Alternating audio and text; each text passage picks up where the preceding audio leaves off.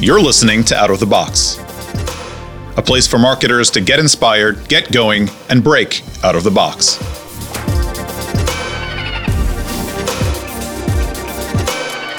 Welcome back, everyone. I'm Jess Overton, and you're listening to Out of the Box, the marketing podcast exploring out of the box approaches to marketing and growth.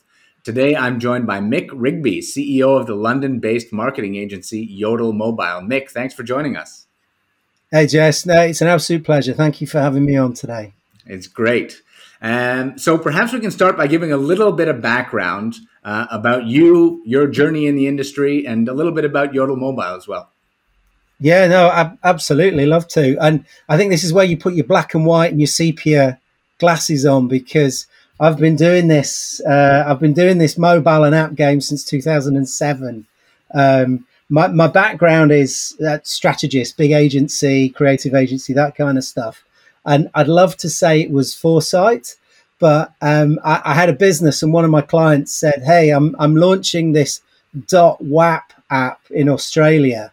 um, on a Nokia phone back, you know, uh, technology.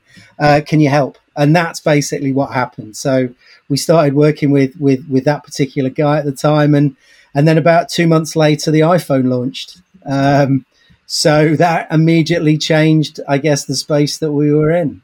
Talk about good timing.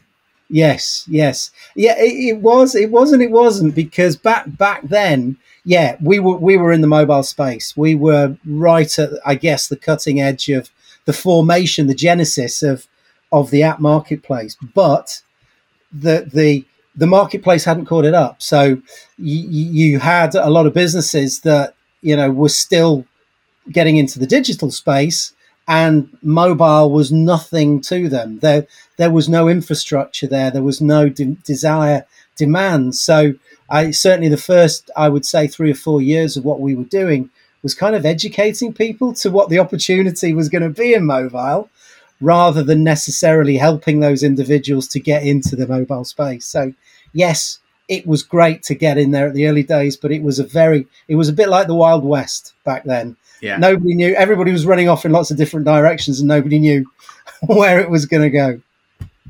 So, where has it gone from there then? Tell us a little bit about Yodel Mobile and, and what Yodel does today.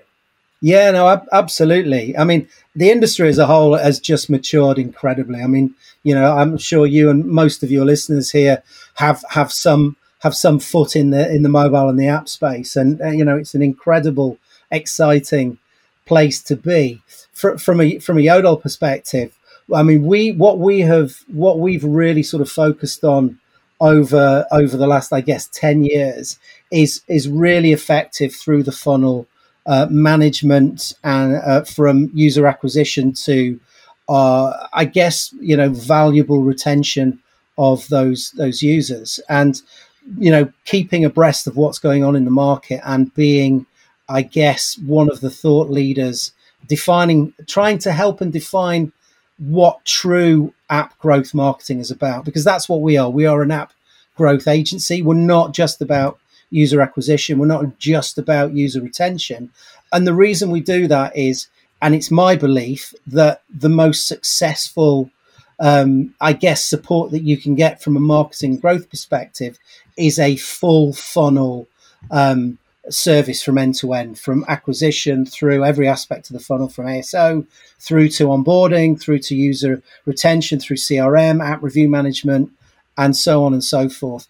And really well underpinned with good insight, solid data, understanding your users, and then building on that insight to get more of those quality users that obviously add value over and above yeah, just the acquisition side of the business.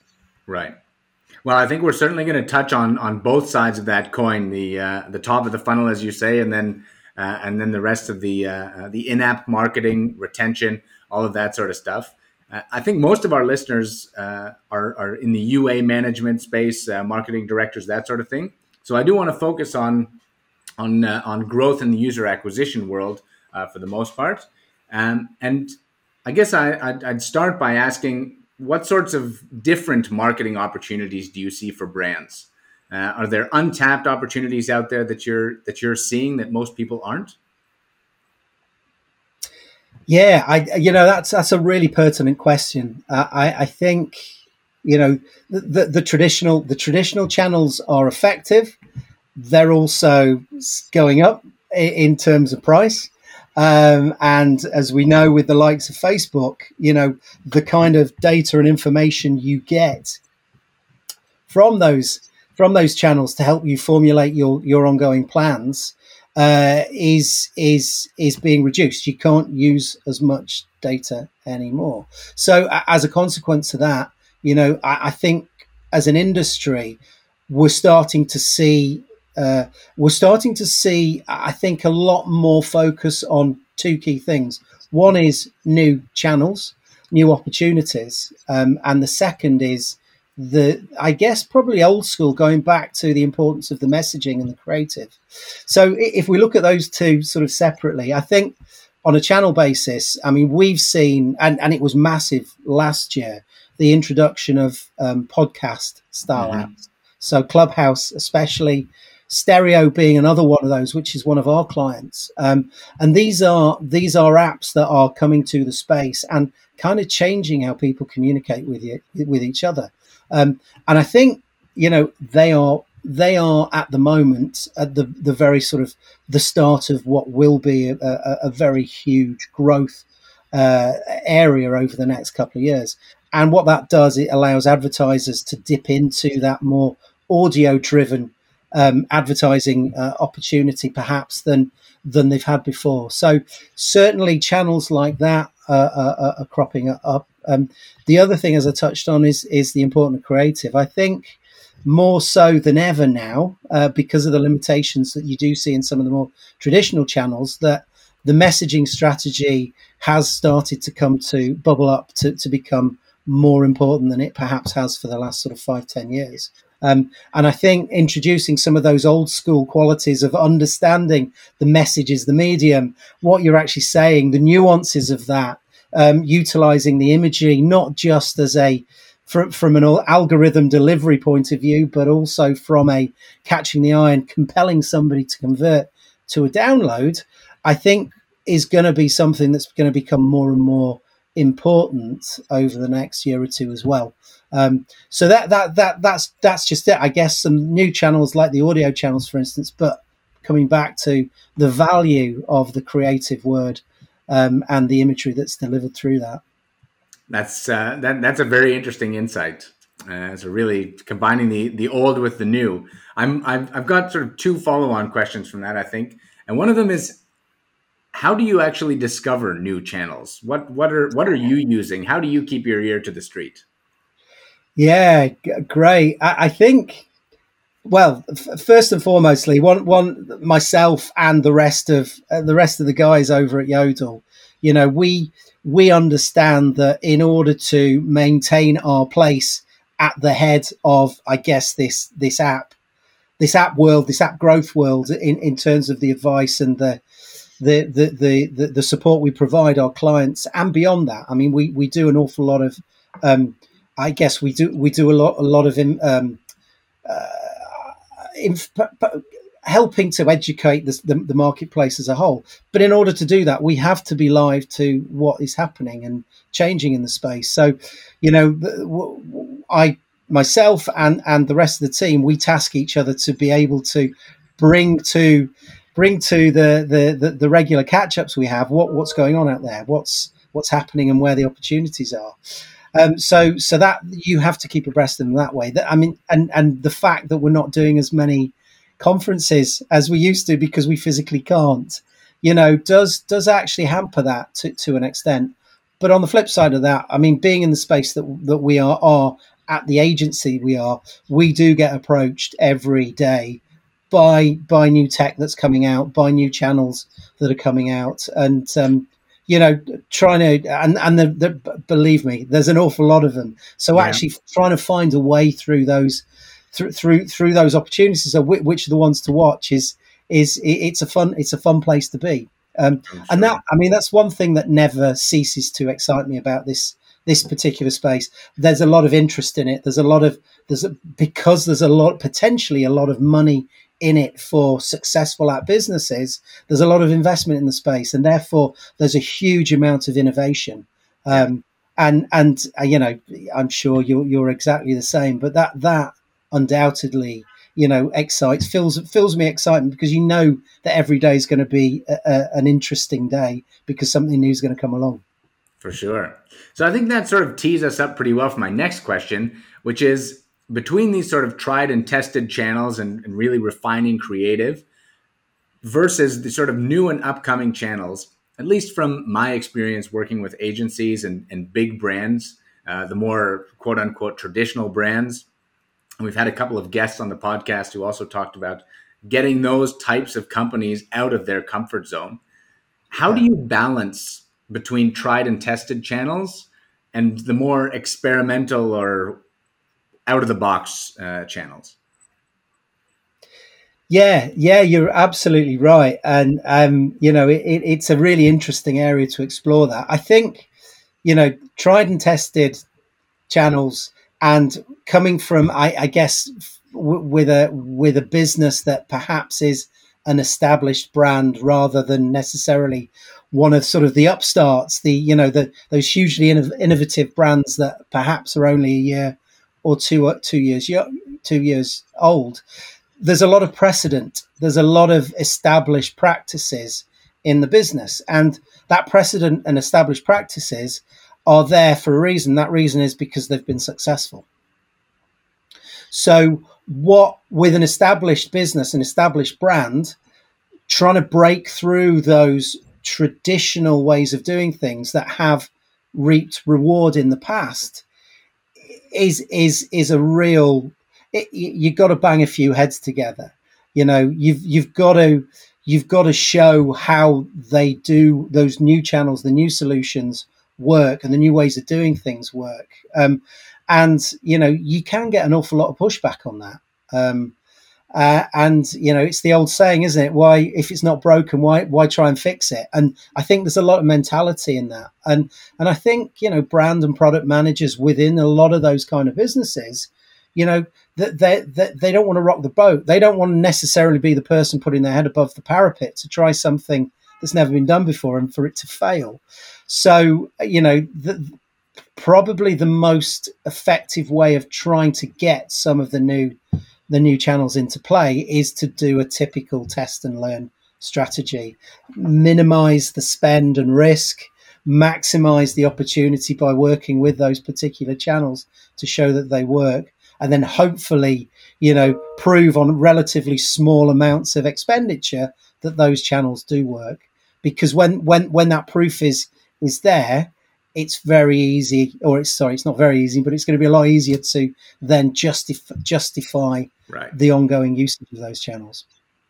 And is that true also in the other direction? Because when I was researching for this uh, uh, for this conversation, I was I had a look at the list of your customers, at least the the list that's publicized, and you had names on there like the Economist, which I would put as sort of the the the older world, probably harder to convince to go to new technology. But then you also have companies like Stereo that you mentioned earlier or Gymshark, which I'd imagine it might be difficult to convince them to go with the traditional channels. Have you seen that at play? Yes. Yeah, absolutely. I well, well done for doing the research. But you're, you're, yeah, you're absolutely right. Um, you, you, it, again, you know, some of that, some of those channels. I mean, Gymshark's a really good example of, as a business that has driven their success on influencers. And they do it incredibly well. Um, so why why should they consider going down a more conventional route? And I think I think what what what tends to happen, and it's the big issue with scaling a business, is that you get to that point where you've been fishing in a particular pool for so long that you've taken all the you've, you've you've you've actually exhausted the fish in there, and it gets to that point with most business, and you see you see it with established you know app businesses like like Uber that you know started out you know doing a huge amount of of of in-app advertising, utilizing some of the social channel advertising, and it gets to the point where they have to step out of that comfort zone, and they because it's exhausted, or, or, or it's getting more expensive, and then going into other areas such as television or, or even you know billboards and posters. Um, and and because you're having to spread into a far greater um, pool of, of opportunity. Um, and that I think is what you start to see with some of those innovative brands and businesses is that you know those costs keep cropping up. The the quality of users that are getting in are not necessarily as good as they were at the, at the start. So you have to then start casting your net wider. It's the fishing analogy again, casting your your your net wider to to try and find more of those individuals, and that's when it does start to get a little bit more expensive as well. Right. Well, I think the fishing the fishing analogy works works pretty well in, uh, uh, in in the marketing world. So I think we can carry on with that. Um, so I, I, I, want I want to get a little bit uh, uh, into into the practicality of things and, and how you really how you really do that. What challenges do you face? Uh, uh, what sort of pushback do you get from any of those companies when when you're really fighting that fight? Yeah, I, I you know it, it is. It's the justification, you know, and and I think you know how p- proving proving that that is the, the the solution that you need to go down tends to be or the route you need to go down tends to be one of the hardest things to to to, to do. Um, the key i think again you know we touched on it briefly a, a few moments ago uh, it, it comes down to the individuals you're dealing with within those companies and whether or not they are um, I guess, prepared to come outside of their comfort zone. They're prepared to take a risk as well. Um, and, you know, it has to be a calculated risk. You know, there's always, with those kind of businesses, there's always going to be a few mavericks in there. Now, you know, sometimes those kind of, the, the mavericks, you know, pull it off more often than not they tend not to so you want to try and get the balance of that sort of you know perhaps more level-headedness with an element of you know strategic insight to go down those routes rather than just doing stuff for, for the sake of doing it because on the off chance it's going to it's going to succeed. So i think you know coming back to that point sort of being able to show that these channels do have an impact what that impact will be for them as a particular business, um, what the other channels they're utilizing aren't bringing to the party anymore, or you know that the, the, they're not necessarily as cost effective as they were in the past and then putting together a, a test schedule to show that we go in there we try it we get the learnings we bring it back we expand we then go into secondary and tertiary channels along the same lines as those but then upscale what we're doing in those other channels that work for us increasing expenditure and then bringing in that that uh, creative element to that as well to test and grow where possible Interesting. So if we then carry that process forward into its natural extension, uh, which I think we talked about uh, earlier in our conversation, right? There's the there's the top of the funnel, and that's really focusing on the user acquisition, which we've done uh, up until this stage. So tell me how that then how we uh, I'm looking for a fishing analogy, but I haven't got one. how we how we bait a new hook uh, to uh, to to move in then to uh, retention marketing, in-app efforts. How does that look for you guys uh, as an agency? Yeah, no, I mean, well done for the analogy. Um, I'm going to try and keep that going for the rest of this this chat if I can. Um, Good luck. Yeah, I, I think. Do, do, you know what? I think as uh, the most successful app marketing businesses, or the businesses that have apps that are very good at their growth marketing, are the ones that really understand the, I guess, the symbiotic relationship of every aspect throughout that funnel.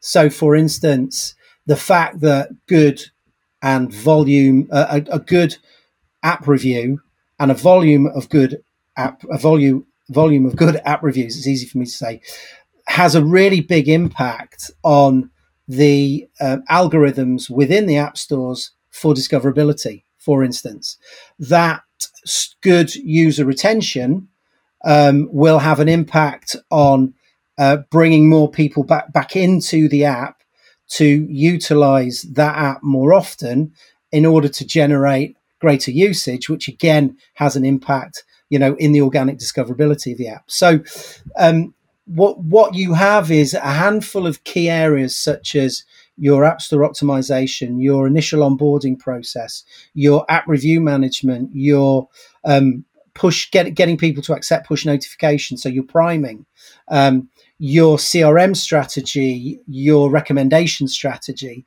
So they're probably the the seven or eight key things alongside the top of the funnel, bringing in quality users that are the key elements that you need to be focused on um, throughout your growth journey.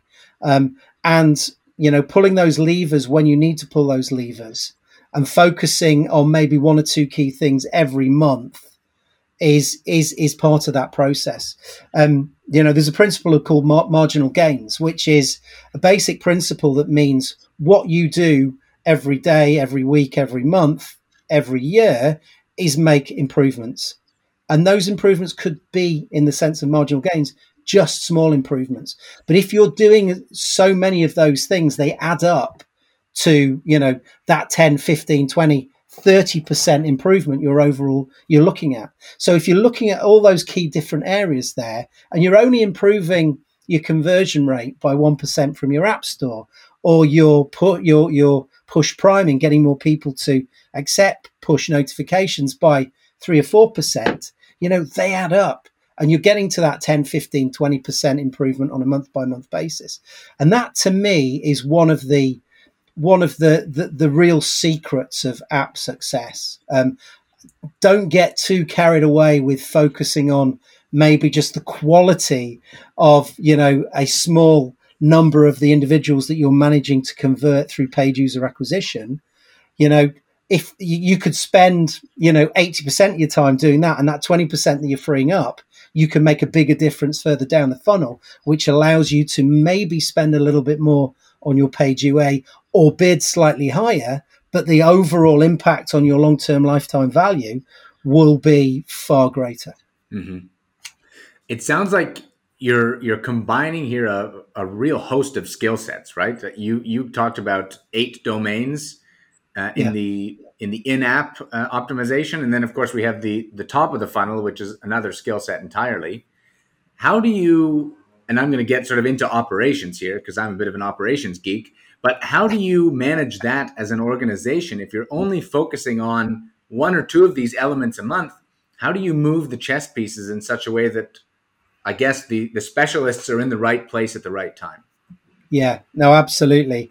And and I think the secret to that is to have you have to have two or three all seeing eyes. So so I guess people that have grown through one aspect or two aspects of of that growth skill set, whether that be paid user acquisition or strategic insight or data or, or even CRM, that have that ability to see beyond just the, the, the lane that they're they're coming back to the fishing analogy, the lane they're swimming in or, or, the pond they're fishing in. So they yeah. can they can come they can they can go beyond that. And I think every organization has has a few of those kind of people. I think, you know, as a as a as a business owner here, it's being able to spot those individuals and encourage them to think outside of of that space. Um, and and they therefore sit within a position within the client um, management structure that allows them to look at those different areas.